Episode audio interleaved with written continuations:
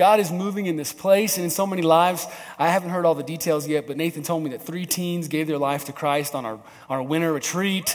We've had people uh, showing up off the streets just saying, I, I need to learn more about Jesus. It's like, oh, okay, well, you've come to the right place. He, he's coming in. And I want him to come into your life and, uh, and into this church in even greater ways, don't you? So exciting things. Thanks for being a part of this morning. If you're new here, thanks for being here. Thanks for taking a chance, taking a risk, and uh, joining us. We've got little info cards in your bulletin. Fill that out for us. Turn it in the Welcome Center. We'll make sure you get a, a free gift, uh, a thank you gift from us, as well as a bunch more information about the church as a whole. So uh, grateful that you're here. Uh, if you're joining us today, as Nathan said, or as Ryan said before, it's really a great day to be here. Uh, the first service this morning was incredible. I was kind of speechless to see the choir uh, in full effect and just blessing that service uh, so well. Uh, the, the, the seats were packed and the stage was packed. There was just a great spirit and a great energy in that place and great stories of redemption.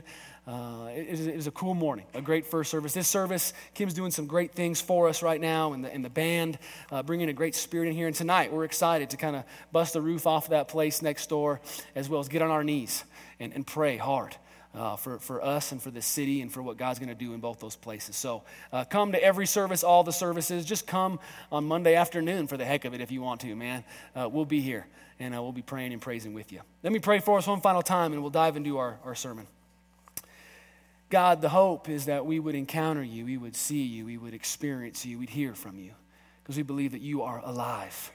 You're not just a theory, you're not just an idea, but you're a real person, you're a real being, and so we pray that we would spend some time with you now, and that, as Kim said before, that time with you would change us, would make us a changed people. Make it so. In Jesus' name we pray, amen. Have you ever had somebody start a, a conversation with the phrase, so I've got good news, and I got bad news? Which one do you want to hear first? Ever been in that situation? Well, that's exactly the situation the twelve disciples found themselves in just a few days before Jesus died on the cross. Now imagine the scene with me. The disciples are gathered together with their friend, their rabbi, Jesus. It's most likely a Thursday night, and they've gathered around a meal. They are here to share a meal together. And yet, even though the food is plentiful on the table, no one's really all that hungry. No one really has that much of an appetite tonight.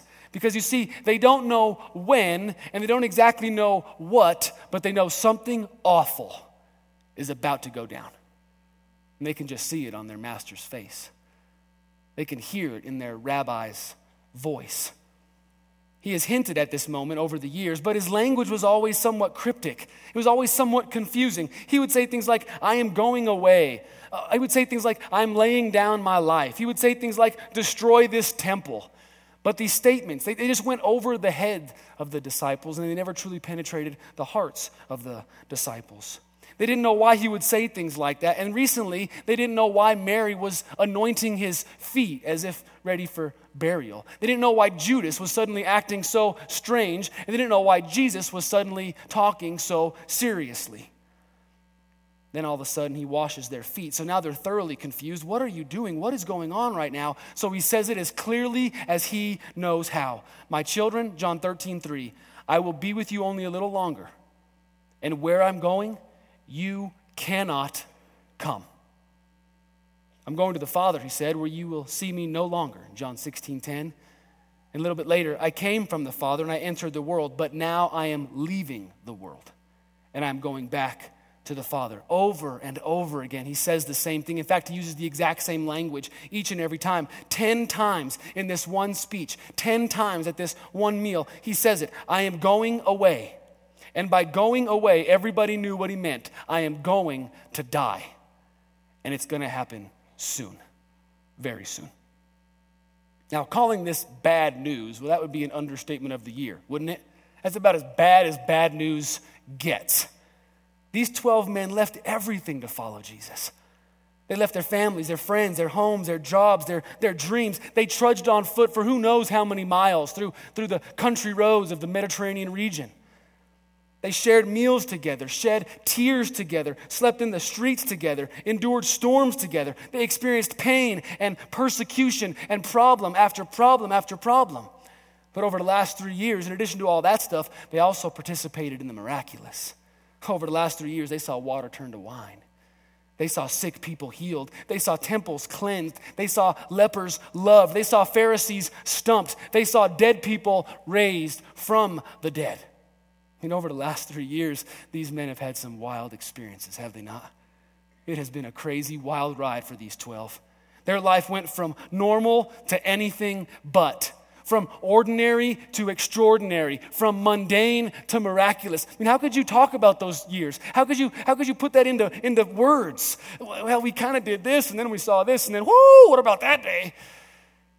Man, it's been a wild ride. It's been a wild three years. They're no longer just ordinary fishermen, are they? They're no longer just tax collectors.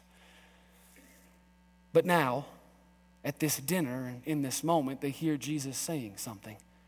They're saying that even though they've spent every single day together for the last three years, it's all coming to an end. In fact, tomorrow will be the very last day they spend together.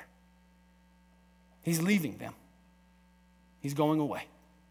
And thus, they will no longer hear his voice. They will no longer feel his touch. They'll no longer experience his power. They'll no longer see his face. They'll no longer be empowered by his presence. All of those things are coming to an abrupt end. Or are they? Because after telling the disciples that he's leaving, Jesus turns to them and says, okay, so that's the bad news. Now I've got some good news. Now, if I were in that moment, I'd be like, good news? Are you serious? There's no such thing as good news after that bad news. Right? It's kind of like Job.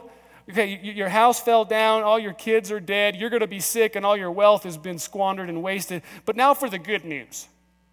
Like, what good news? There is no good news in light of the bad news. You're going away, Jesus. You're telling us that you're going to die. You're going to leave us alone. What could possibly be good? What good news could possibly come out of that situation? But Jesus continues. He says in John sixteen, you are filled with grief because I've said all this to you. But very truly, I tell you, it's for your good that I'm going away. See, unless I go away, the advocate will not come to you.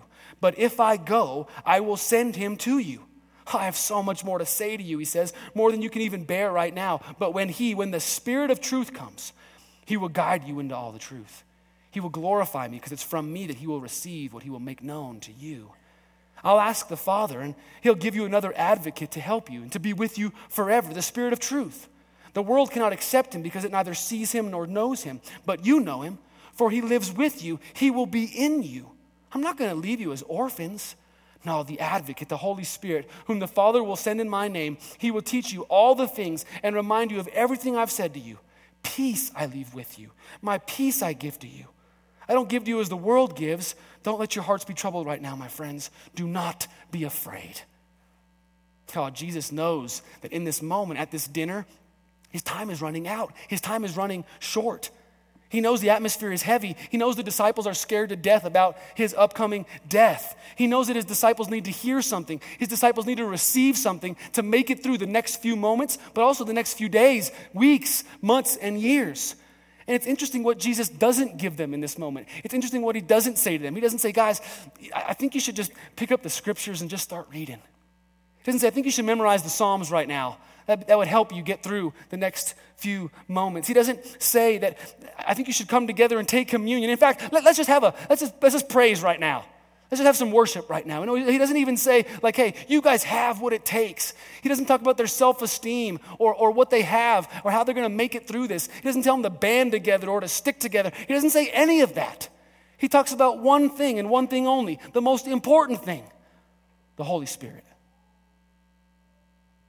He prepares his closest friends for his death and for his departure by talking about one thing, the most important thing, the Holy Spirit. Five times in this conversation, Jesus says, I'm sending someone else to you. He's called the Paraclete, another word for advocate, counselor, helper, the Spirit of God, the breath of God.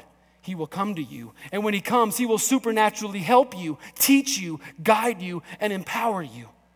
And when Jesus says this, you almost have to hear it as if he's saying, like, this is the best news ever, disciples.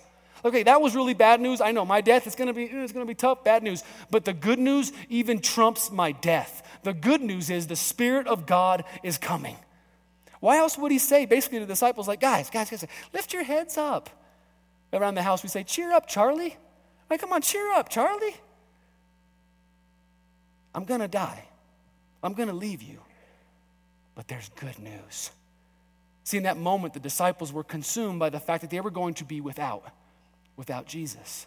But Jesus is the only one in that moment who's consumed by the fact that they're about to be with, with the Holy Spirit. And we would be excited about that too. The disciples should have been excited about that if they understood who that Spirit was. You see, the Spirit, this paraclete, he's no stranger. He's no slouch. He's not, he's not second rate. The Spirit that Jesus is talking about here, he's been part of the story since the very beginning of the story. This Spirit that he's about to send to the disciples is the same Spirit that was hovering over the waters at the very beginning.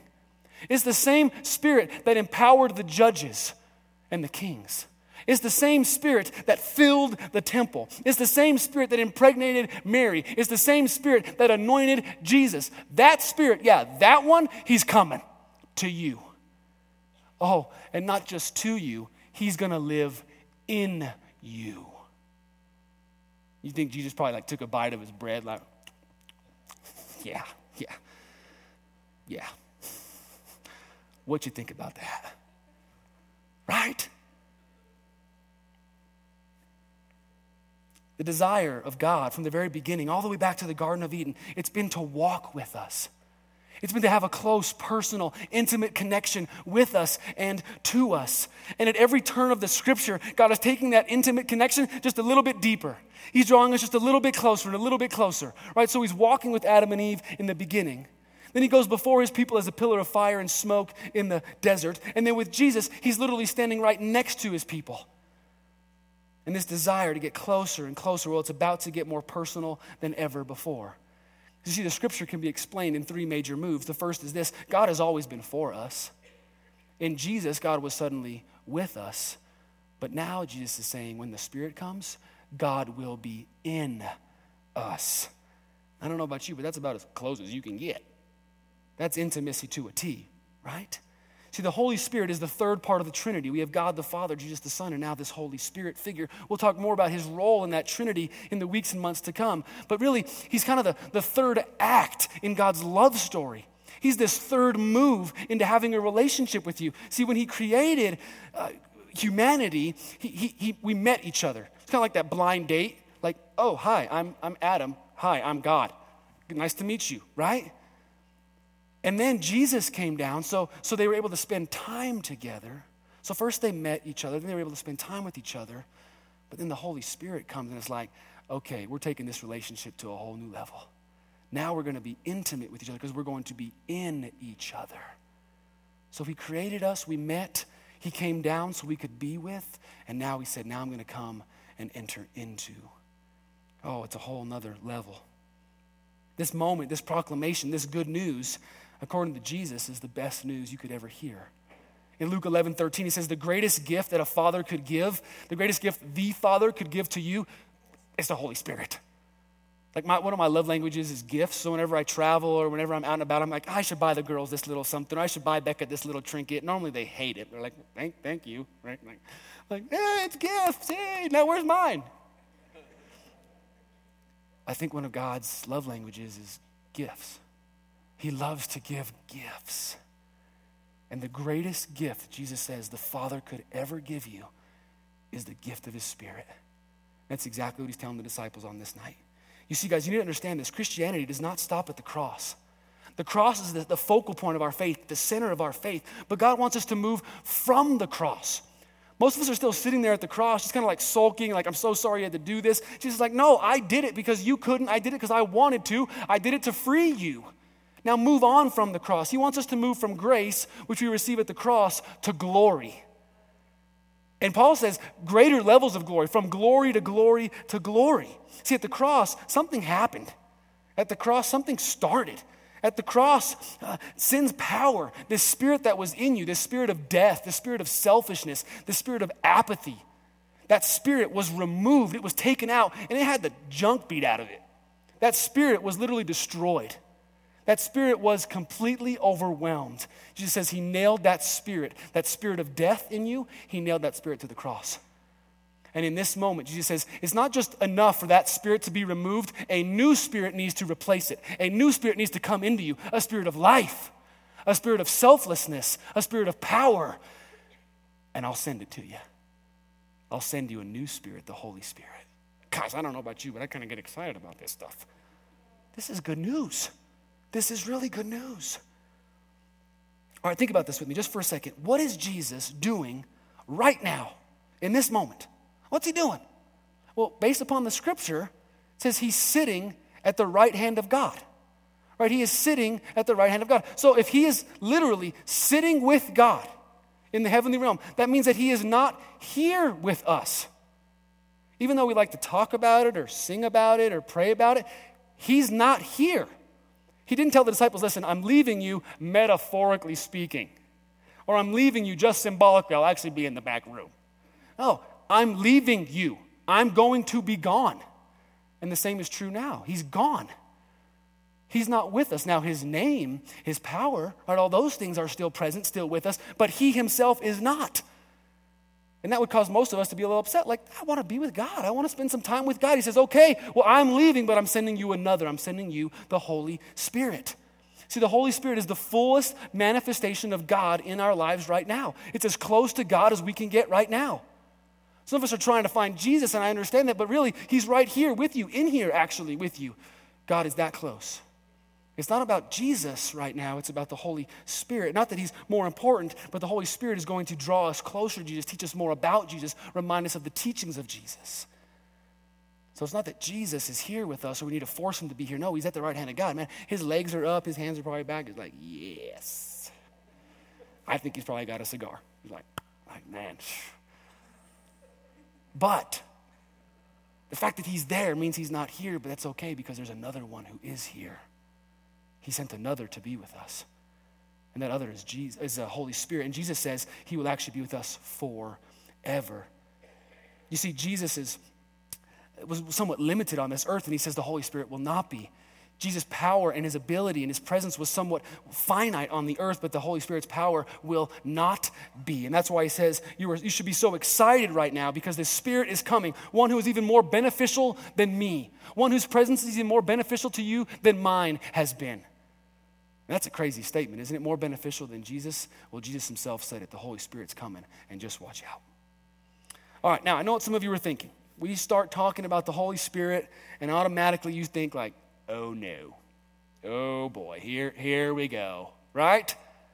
Oh great, tongues, dancing, snakes, hooting, hollering, healings, T V evangelists, people being slain in the Spirit. All right, all that stuff flashes through your mind and causes you to get a little stressed out, a little freaked out, a little nervous. Well, don't worry, we're not going to do those things till week three, okay? So, but here's the thing, if you were like most people, you probably have developed an incomplete view of the Holy Spirit over the years. You've probably developed an inaccurate view of the Holy Spirit over the years. From bad teaching to bad experiences, from strange stories to strange stereotypes. The, the Holy Spirit has been debated and disagreed upon since he first debuted in Scripture. But here's the thing. Just because there are a bunch of weird views out there, just because people have abused the subject over the years, just because there are a lot of counterfeit expressions out there and massive misunderstandings, it doesn't mean there isn't a real thing. In fact, because there are so many counterfeit expressions, because there are so many fake forms of the Spirit, that proves to me the existence of the real thing. And it proves to me the power and importance of the real thing. You don't make a fake of a fake. You make a fake of something super valuable. So the real Spirit has to be incredibly valuable for so many people to want it and to try to manufacture it in their lives. It's amazing to me, though, how people talk about the Spirit or relate to the Holy Spirit. For some of us, the Holy Spirit is like a superstar celebrity that we kind of name drop every now and again. It's like, yeah, me and uh, the Holy Spirit, yeah, we go way back. We've had some crazy times together. There was that one time, woo. Then last week, I I don't even know if I should tell you this, right? It's like, who are you talking about? And and and if you were really pressed for it, yeah, you probably wouldn't say that you have a relationship with him. And if he was really pressed for it, you're not sure that he would even know your name. So you drop his name like he's a superstar celebrity that you are really close to, but you're not. Others of us relate to the Holy Spirit like he's the awkward uncle that comes over for Thanksgiving dinner every couple years, right? It's like, oh, great. He's here. Right? He livens up the party just a little bit, but he also stresses you out and freaks you out. And so you wish you just kind of like keep it calm. Like, keep it together, Frank. Keep it together. It's kind of how we are for the Holy Spirit. It's like, ah, he's here. I don't know what you're going to do right now, but just keep it together. Lunch is at twelve fifteen, okay? But most of us, if we're honest, we don't relate to him at all because we don't know anything about him at all. We don't know him at all. A little boy was praying one night at dinner, and he said this: "Thank you, God, Son, and Holy Toast." Well, that little boy isn't alone, though, when it comes to misunderstanding the Holy Ghost, the Holy Spirit. Listen to some of the most popular books and best-selling books that are out there on the Holy Spirit right now. Forgotten God, the God I never knew. What about me? It seems as if we haven't spent a lot of time talking about this Spirit, have we? It seems as if we don't know a whole lot about this Spirit, do we? Listen to the way one author put it. While no Christian person would ever deny the Holy Spirit's existence, I'm willing to bet there are millions of churchgoers across America who cannot confidently say they've experienced his presence or action in their lives over the past year. And many of them don't even believe they can. But you see, church, when Jesus talked to the disciples in this upper room the night before he died, when he talked about sending this helper, when he talked about sending this powerful presence, when he talked about sending this advocate, this counselor, he wasn't merely talking to them, he was talking to us. He wasn't merely talking just to the first group of disciples or to the early church or to help get the ball rolling when it came to Christianity. He was talking to every Christian for all time. See, there is not a single verse in all of Scripture that relegates the importance, the presence, or the powerful movement of the Holy Spirit to the New Testament church or to the first church, not a single one. There are some traditions out there, it's like the Holy Spirit, he only had to help them at first. He's no longer available. Well, in Christian love, I say you're an idiot if you believe that, because the Bible actually speaks and teaches otherwise. Acts two thirty-eight, repent, be baptized, every one of you, in the name of Jesus Christ for the forgiveness of your sins, and you will receive the gift of the Holy Spirit. The promise of the Spirit is only for the first twelve disciples because they are super special to the Lord, and he only wants to give the Spirit to them and only them. From now on, you are going to read about the Holy Spirit and say, oh, wouldn't it be cool if we had him ourselves? Is that how that verse goes? Oh, no, wait, I think I read it wrong. The promise is for you and your children and all who are far off. The Spirit is for all whom the Lord is going to call. The Spirit of God was not something that was given to the early church or to get the ball rolling. He's not given to the elite or just to the preachers and the pastors. The Spirit of God is your Father's greatest gift to you as his beloved child. The moment you accept Christ, in fact, even before that, the Spirit of God has been given to you, and God wants to fan it into flame. He wants to send it in even greater ways. Most of us long for that gift, don't you? I mean, I know that I do. I don't know if, if you resonate with this or if you can relate, but I long for something more. I mean, tell me that you don't feel it too. Tell me that you don't feel it. Something is kind of missing from our faith. Something is, is missing from our experience of, of God and his power. Tell me like you don't feel like there's something deeper, something more, something else out there for us. Tell me your heart doesn't hunger and crave for more. You don't actually have to tell me, because the fact that most churches are apathetic and dying, that people get more excited about their football team than their faith, or that there are still people that have never heard about or tasted the goodness of God, that tells me enough. We don't live in the Spirit. We don't live through the power of the Spirit. Something is missing. And so we just kind of make it up. We manufacture excitement. We settle for the predictable. We think if we get little goosebumps during a song, like, Holy Spirit's moving. When I read the Scripture, he moved in a lot more powerful ways than goosebumps. The goosebumps are cool. It's a good start, but there's, there's more than that. See, and this is an interesting thing. I don't know if you know this about the Mormon church, but in Albuquerque, when we ministered there for many years, we had a bunch of Mormon people coming over to the, the ministry house to have lunch with us. It was awesome. They ate a lot. They walk a lot, so they had to eat a lot. So I called a lady in our church who was a, a, left the Mormon church. She wrote a book called The Mormon Mirage. I said, how do we minister to these guys? How do we bring them to the truth of Jesus? So the only thing you can tell a Mormon person is that you were completely satisfied in Christianity. You were completely satisfied in Christ. Because every Mormon has been taught that every Christian is secretly discontent with Jesus. That we want something more, that we need something more. What's their answer to the problem? Joseph Smith. Oh, Christian, you need more, right? You want more? Here's the answer. It's Joseph Smith. It's more prophecy. It's more teaching. Here's the answer to your heart's discontentment. Oh, it's fascinating. He's like, yeah, I am discontent. I do want more, but it's not of Joseph Smith. It's of Jesus' Spirit. That's what I want more of. And, and I am discontent. I do long for a greater experience. I do long for more out of my Christianity, but I don't need another prophet. I don't need another book. I don't need some golden tablets. I need the Spirit of the living God. That's what I want more of. So they have it right at one level, like I am discontent, but the answer, Jesus says, that night before he died is found in the Holy Spirit. Oh, you want more of him? Well, come on then. John three thirty-four, the one whom God has sent speaks the words of God, for God gives the Spirit without limit. That's why we entitled the series Limitless. Yeah, it's a sweet movie and kind of a cool show and now a new song, like everybody's on the Limitless bandwagon. But you know why we called this series Limitless? Because the Holy Spirit, the breath of God, the life of God, the power of God, the help of God is available to you without limit. So if there's any limitations right now in your experience of God, if there's any restrictions, roadblocks, boundaries, it's on our side, not his. That's why Paul speaks of, and we're going to look at this over the next few weeks together, fan into flame the gift of the Holy Spirit. Do not grieve the Holy Spirit. Stay in step with the Holy Spirit. We play a role in this relationship, and many of us have kind of done one of these with this relationship, like, nah, what up? Like, this is, this is all I do when it comes to the Holy Spirit. No, we play an active role. He's going to send him to us. He's living in us. But you don't want him to be that awkward guy on the couch, right, that's living with you that you don't know. That happens. One time at Pepperdine, I go into these guys' room. I'm like, hey, let's play some Catan or whatever we were doing, you know, ministry. So it's like we're playing at, at, their, at their table. It's a dorm room, so it's not very big. But I look over, and there's like this forty-year-old black man laying on these college kids' couch. And they don't seem to be disturbed by this reality. So we keep playing a little bit more.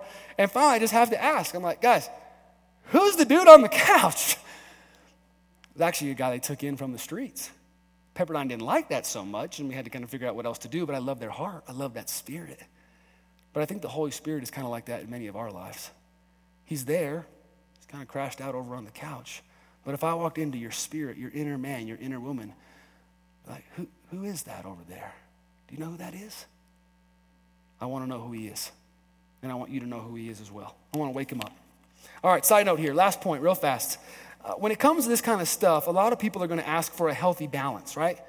There's a lot of extremes out there when it comes to the spirit, so maybe one of our goals should be to just find this middle ground, right? Kind of between like the cuckoo over on this end, and then the like, who? Those are the two extremes, okay? Cuckoo, who? You with me?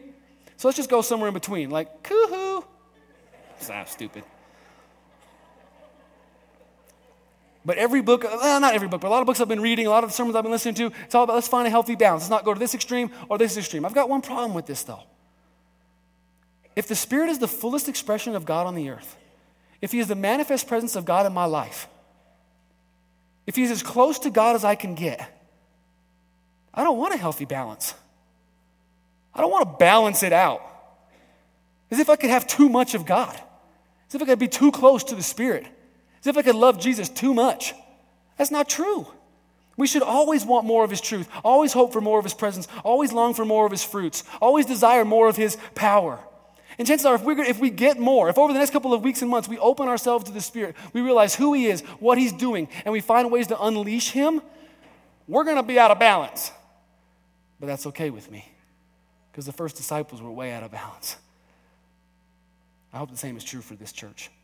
So what are we going to do the next few months? Well, uh, here's how I break it down. The first part of the series is going to be described using the word unveiled.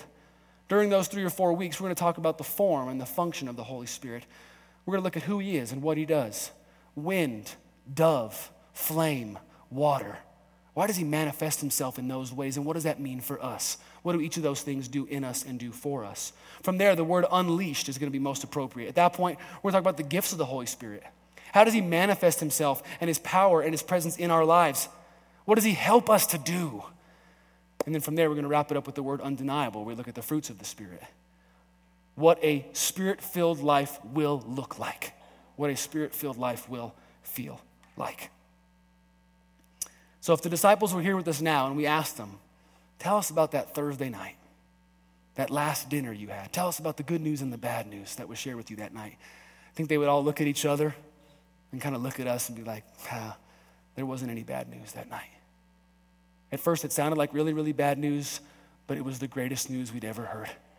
God went from being for us to with us to in us. And our lives were never the same after that moment. And I pray the same will be true for us in the next moments to come. Let me pray for that. And I'm going to ask the band to come on up and lead us in one more song, a song appropriately titled Closer. That's the desire. That's the cry of our heart, is to be as close to God as we possibly can. Father, the Holy Spirit is an interesting subject matter and one that has been used and abused over the years. And so we pray for humility. We pray for wisdom. We pray for your guidance as we move into this. Jesus said he will reveal truth and remind us of truth. And so we ask that he will do that right now and over the next few weeks and months as well. We want to know this Holy Spirit by name. We want to feel his presence in our lives. We no longer want him to be a stranger. We want him to be as close as possible. God, we ask that you will move in our hearts and our lives in some incredible ways over the next few weeks and months. We pray that the Holy Spirit will begin to manifest himself in powerful acts in our life, as well as in uh, incredible fruit in our lives, God. You said, I want to be closer to you. I want to be so close that I'm going to literally live inside of you. And we pray that we will accept that and embrace that and say, we want more of it. Spirit, come. Spirit, empower us to do the things that the disciples did at the early church. Empower us to live like Jesus, to proclaim the name of Jesus. Uh, empower us, God, to live uh, the Christian life to the absolute fullest. We pray that in Jesus' name, amen.